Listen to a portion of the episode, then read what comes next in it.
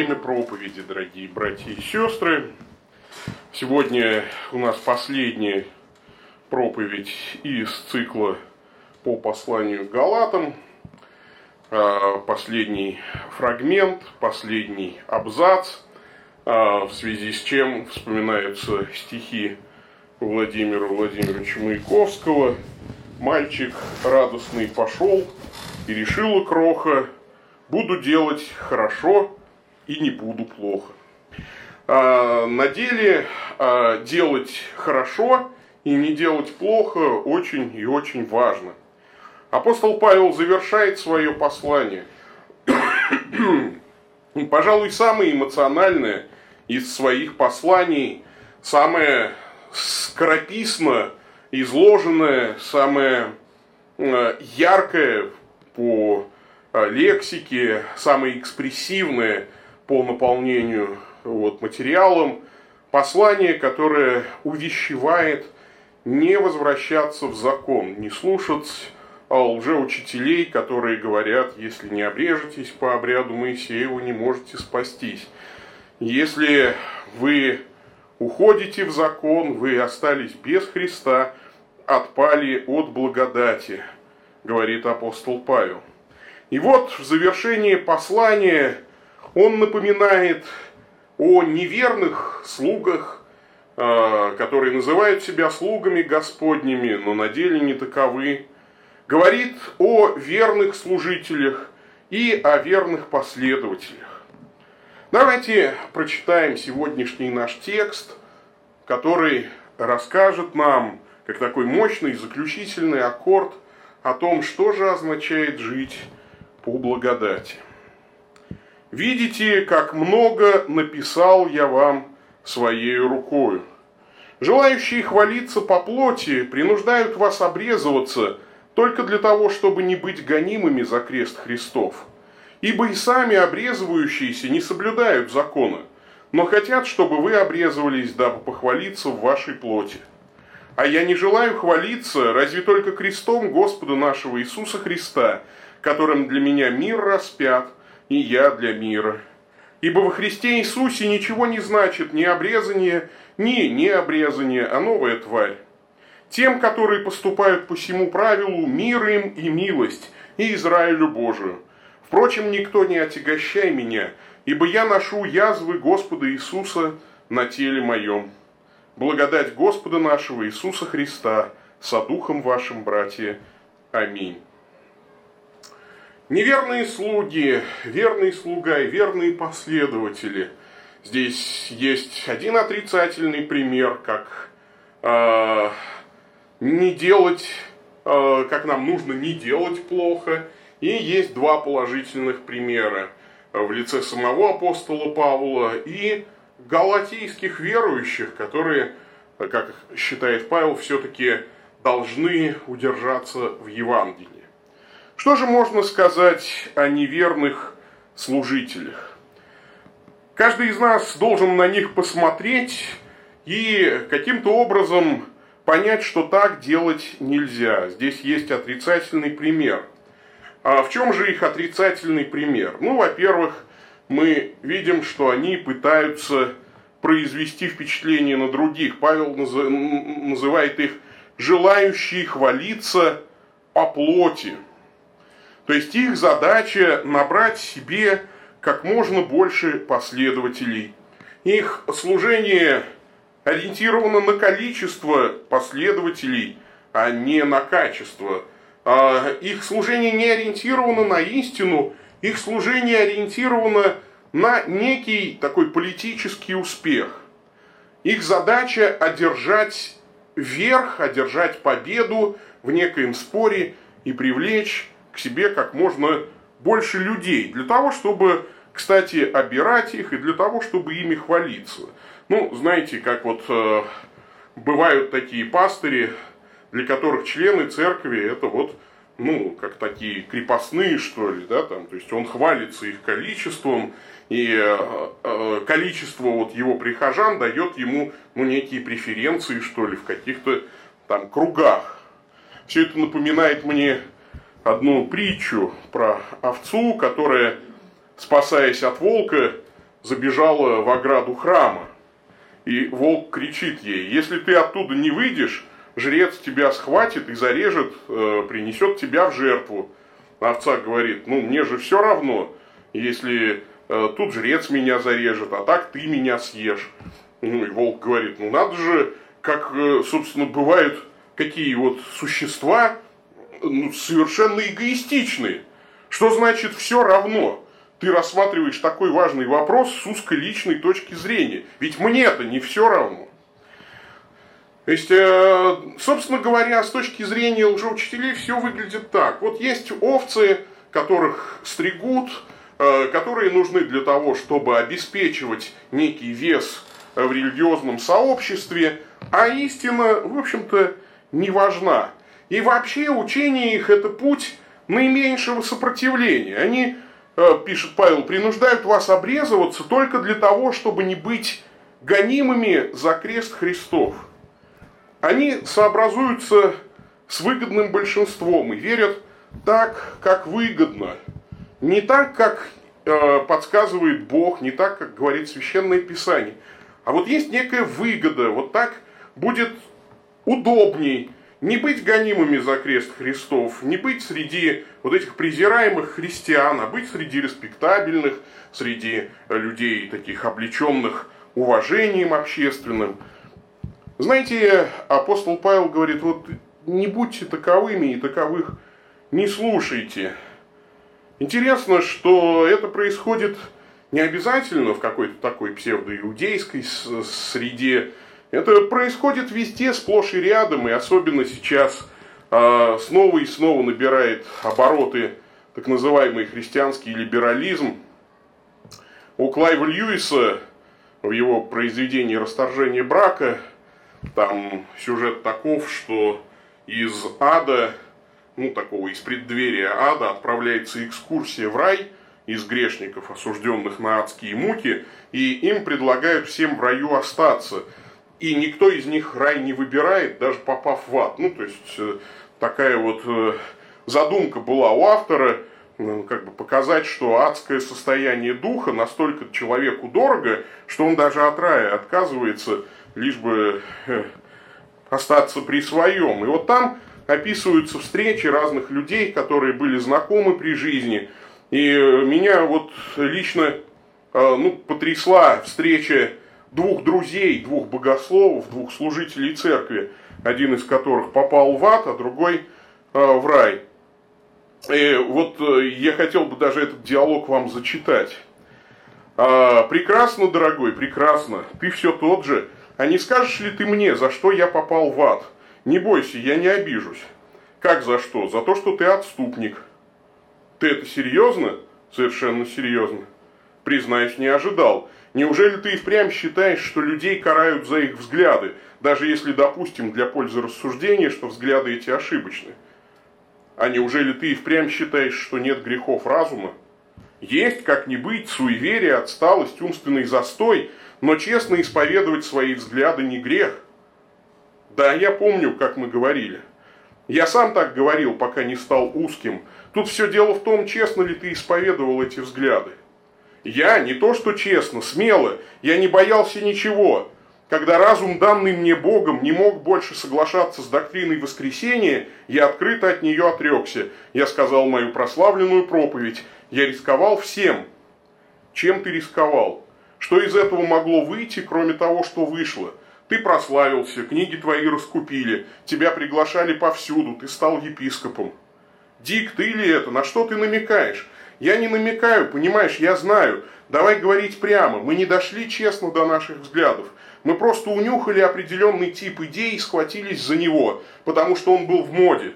Помнишь, еще в колледже мы писали сочинение на верную пятерку. Так и потом. Мы не хотели встать лицом к лицу с единственно важным вопросом, а может чудеса все-таки есть. Мы не хотели рисковать, боялись недолгой борьбы и теряли веру.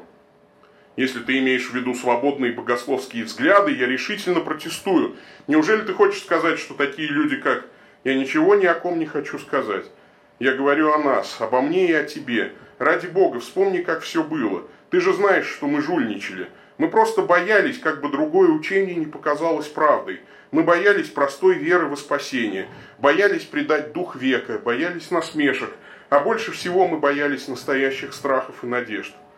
Конечно, молодые люди часто ошибаются, попадают под дурные влияния, подчиняются моде, но при чем тут я? Я честно верил в то, что говорил, и честно говорил то, во что верил. Да, конечно, мы разрешили себе плыть по течению, охотно принимали всякую полуосознанную подсказку наших желаний и в конце концов поверили, что не верим. Так завистник верит любой лжи о лучшем своем друге. Пьяница верит, что еще одна рюмка ему не повредит – они честно верят в том смысле, что именно это подсказывает им душа. Если ты имеешь в виду такую честность, и они честны, и мы, но ошибки их не становятся от этого невинными. Да, вот э, таковы уже учителя, они идут по пути наименьшего сопротивления, они ищут того, что популярно, а не того, что истинно. И они, конечно, непоследовательны в своем учении. Вот взгляните в 13 стих – ибо и сами обрезывающиеся не соблюдают закона. Потому что, ну, как Павел до этого убедительно доказал, никто не в состоянии постоянно исполнять весь закон. То есть эти люди пытаются поставить свою праведность на основе Моисеева закона, но сами не в состоянии его исполнить. И такое, знаете, происходит а, и в христианской среде, когда Люди, проповедуя скромность, живут в роскоши, проповедуя любовь, ненавидят. Я помню, как э, однажды еще я работал э, в палаточной миссии, и мы приехали в город Екатеринбург, и э, перед началом богослужений, вот этих призывных собраний, ну, нашу палатку окружили члены местного такого православного братства, очень э, агрессивно настроенные. А, они распространяли брошюрки, в которых было написано, что единственным религиозным э, деянием баптистов, известным всему миру, была ядерная бомбардировка баптистом Труманом значит, э, японских городов Хиросимы и Нагасаки. Вот, потом я встретился с автором этой брошюры, кандидатом исторических наук Иереем Владимиром Зайцевым, по-моему, сейчас он уже протоиерей, э, руководитель тогдашнего миссионерского отдела эм, Екатеринбургской епархии. Я его спросил, как вы вообще вот такую вот ерунду могли написать? Потому что он совершенно на голубом глазу мне сказал, ну, знаете, я же не для вас писал, это же для домохозяек, которые не разбираются. А, вот, то есть, как частый бизнес, ничего личного, просто вас не должно быть. Поэтому любая ложь сгодится, ну, в принципе, ну, вот и все. А, ну, там было много еще других перлов таких. А, при этом они, ну, так, так я помню, очень дружно скандировали вот так вот, мы пришли вас любить, они кричали там, значит, это вот, э, любили нас, да, раздавая вот так такие брошюрки. Я, честно говоря, я не мог понять, ну что за человек, ну как вообще вот э, так может быть. Но читаешь Писание и думаешь, ну да, вот такие люди иногда встречаются, причем встречаются в разных конфессиях. А, они непоследовательны в своем учении, то есть они говорят о красоте, о правде, при этом не брезгуют ложью и насилием. На другом богослужении был разыгран спектакль, когда там э, встала женщина и стала кричать, что вот это вот страшная секта, э, сюда нельзя, значит, э, ходить. Поднялся мужчина и ударил женщину, ну, то есть начал ее избивать. Ну, то есть, а потом завели уголовное дело, чтобы ну, сказать, что баптисты избили женщину. Ну, то есть, причем этих, ну, эти люди были знакомы, они потом ушли вместе. Ну, то есть, это было, ну, ты, ты, то есть, вот там был такой, ну, ну, то есть э, в интернете была развернута кампания какая-то совершенно грязная. Это был очень неприятный момент.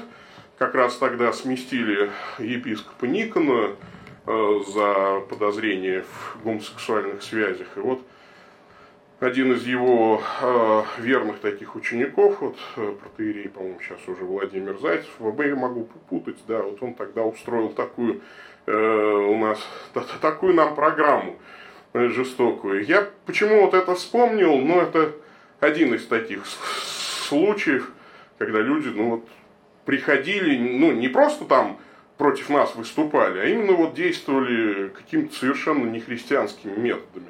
А, по сравнению с этими методами, когда по наущению там, одного священника в городе Жигулевске нашу палатку просто сожгли, ну, как бы, то, то было хоть совершенно неприкрытая агрессия, которая ну, ничем как-то это не прикрывалась красивыми лозунгами. А здесь вот был как раз вот то. То есть, э, о чем пишет Павел. Люди непоследовательны просто в своем учении. А так бывает, к сожалению. И вот таких людей слушать не надо, потому что они, пожалуй, только дискредитируют истину, а ни в коем случае ее не защищают.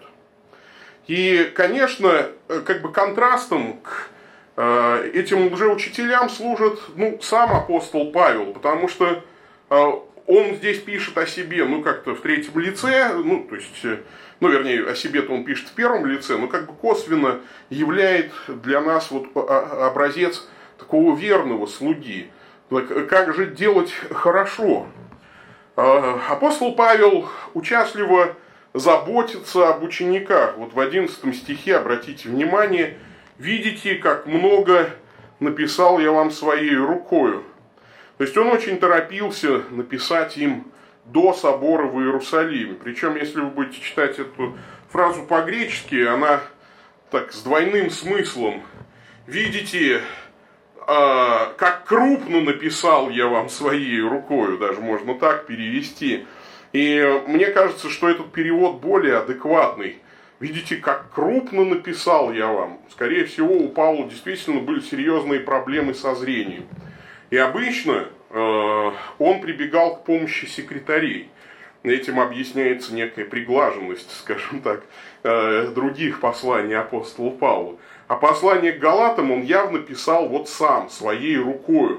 Э, потому что ну, очень плохо видел и писал ну, большими буквами. Видите, ну как бы здесь он смеется над собой, несколько иронизирует, как бы говорит, видите, какие каракули я вам здесь нацарапал вот такие вот такенные буквы, буквищи.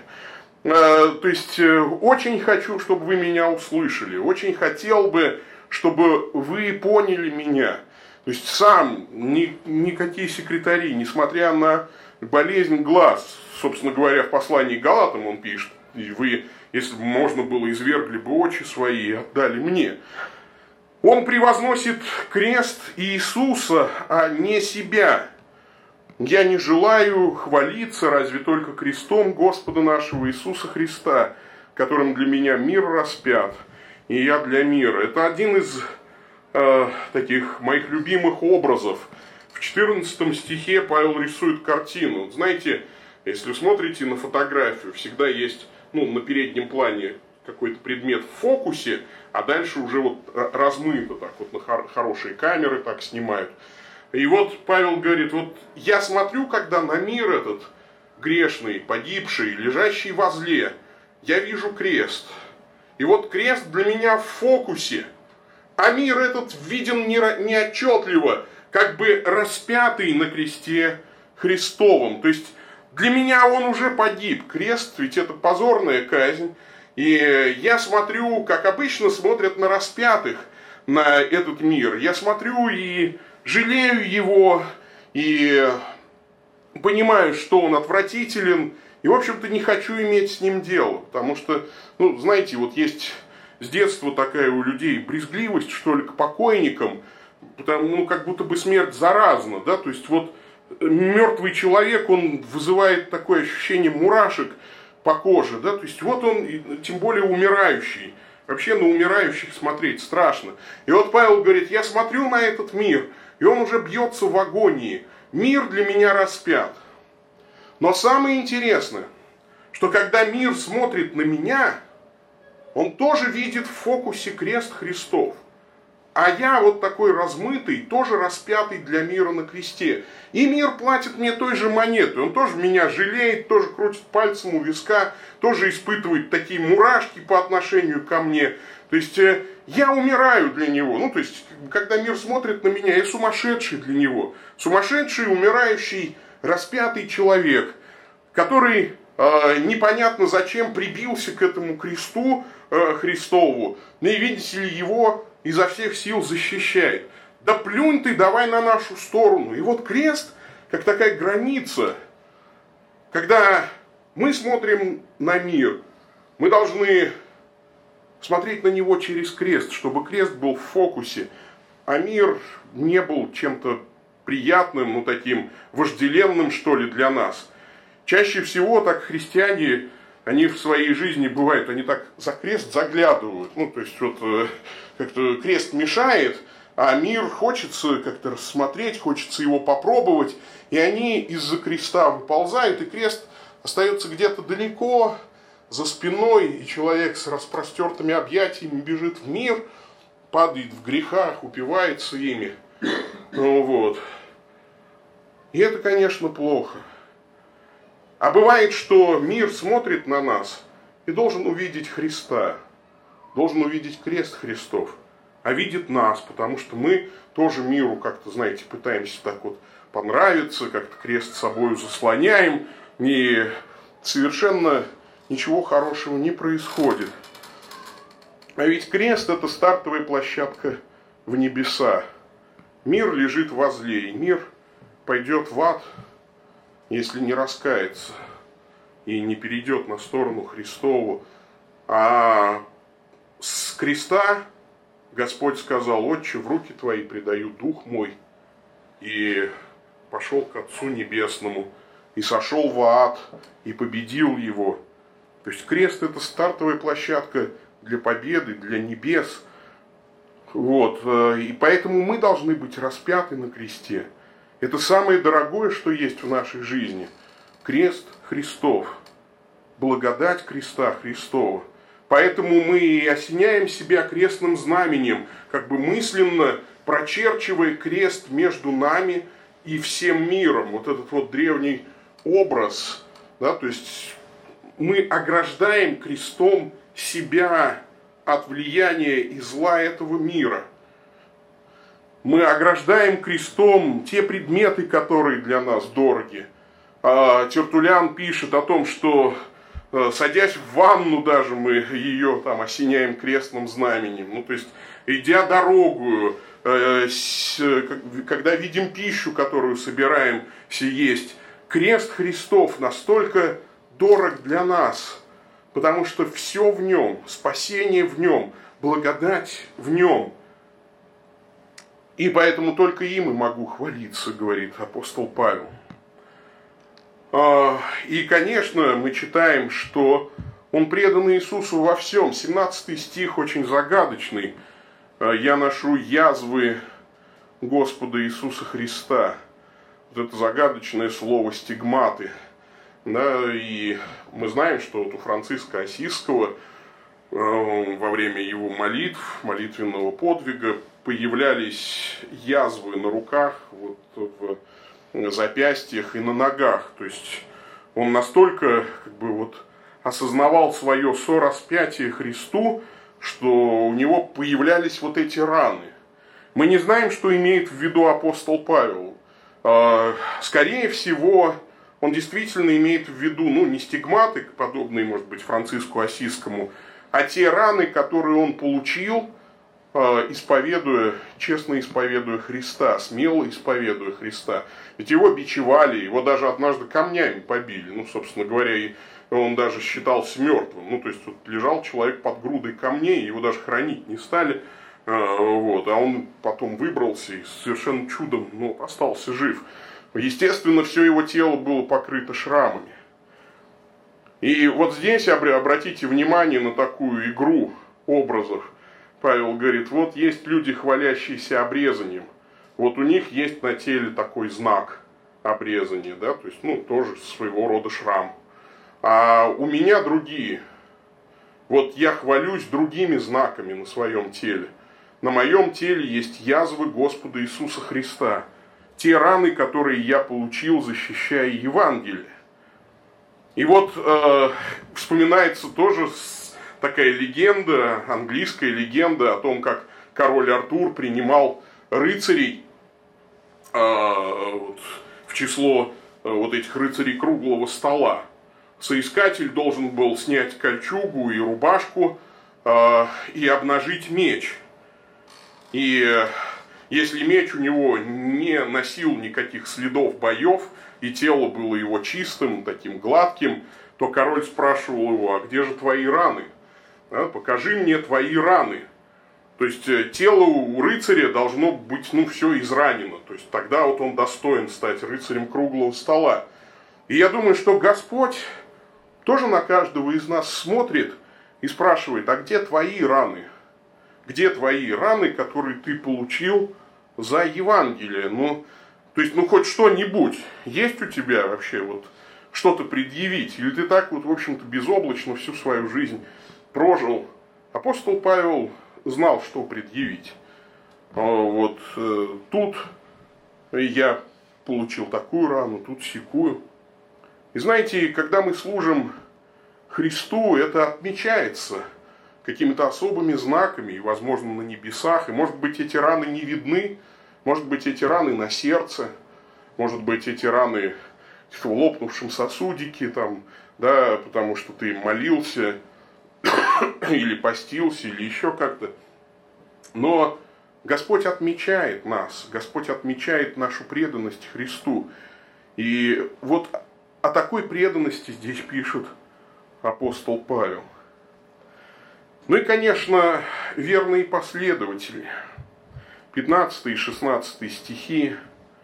А, люди, которые живут новой жизнью. Причем это жизнь как внутреннее во Христе Иисусе ничего не значит ни обрезание, ни не обрезание, а новое творение. Помните, да? Э, с э, такого пика благодати можно упасть в закон, а можно упасть в грех.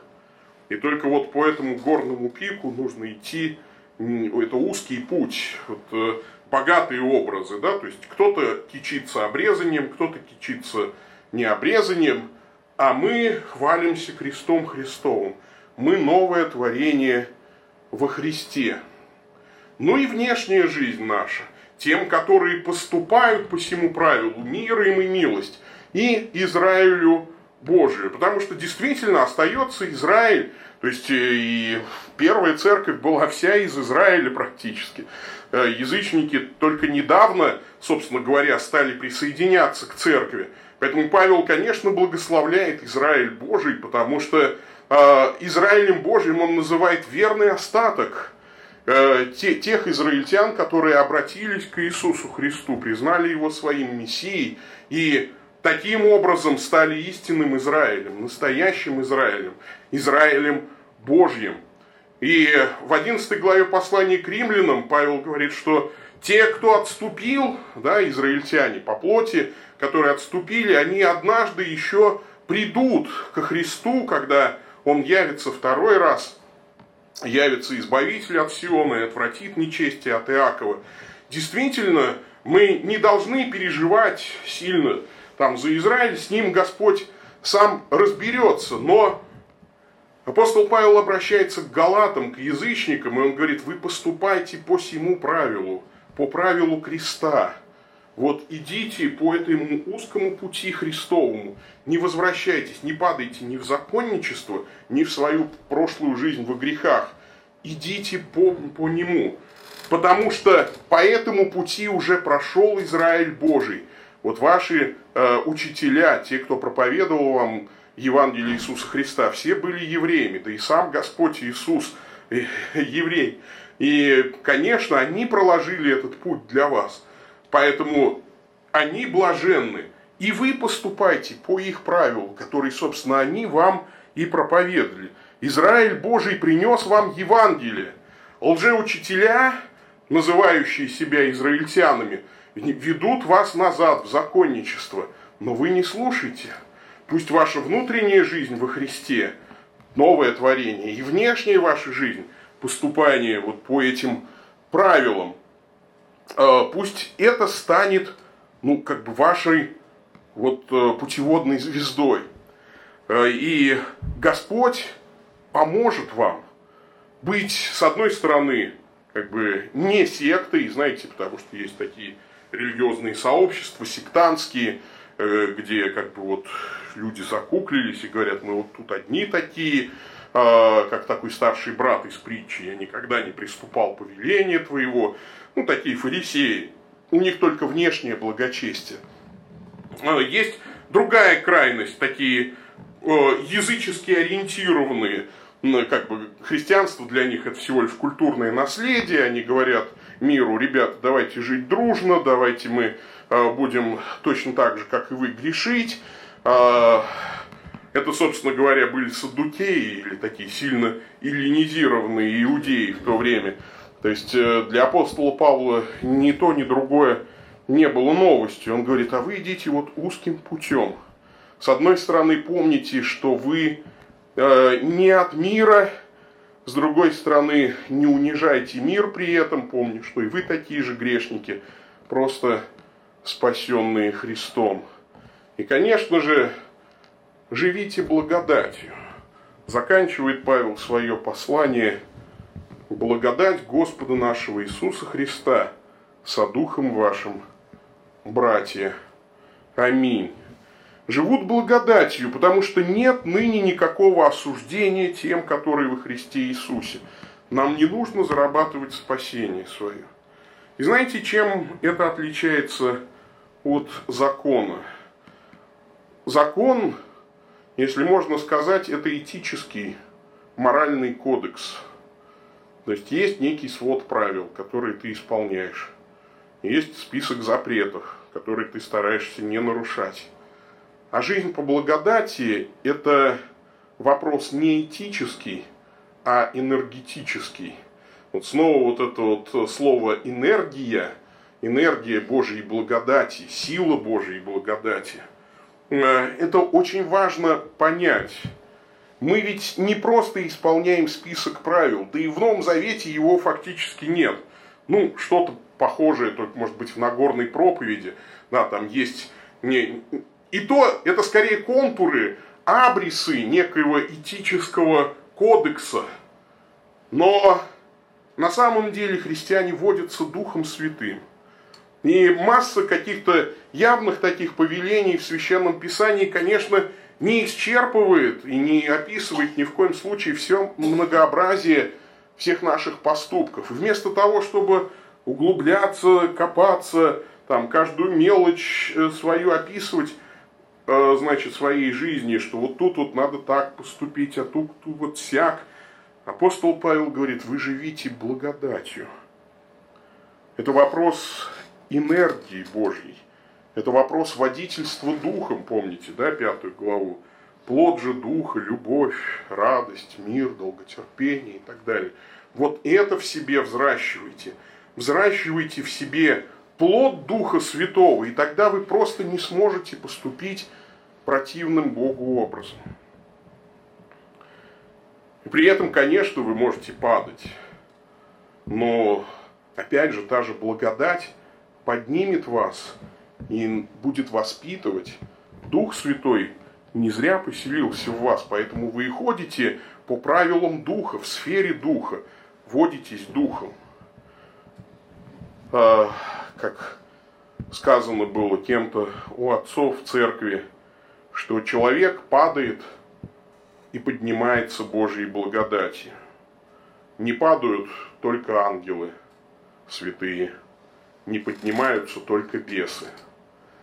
А вот мы люди, мы иногда падаем, но нас поднимает Божья благодать. Поэтому живите этой благодатью, дорожите ей. Благодать креста Христова, благодать Евангелия Господа нашего Иисуса Христа. Поступая так, никогда не постыдитесь и хорошо сделайте. Об этом давайте с вами и будем молиться. Аминь. Господи Боже наш, слава Тебе за то, что Ты даешь нам вот здесь как отрицательный пример, чтобы мы не поступали, как поступают лжеучителя. Ты даешь нам положительный пример в лице апостола Павла. Ты даешь нам такую, такой призыв жить благодатью, хвалиться крестом, и держаться узкого пути Евангелия. Пусть имя Твое святое прославляется в нашей жизни, и пусть сила Твоей благодати удержит нас от грехов, поднимет нас из наших падений и сотворит волю Твою нами, через нас, для славы Твоей. Слава Отцу и Сыну и Святому Духу, и ныне и присно, и во веки веков. Аминь.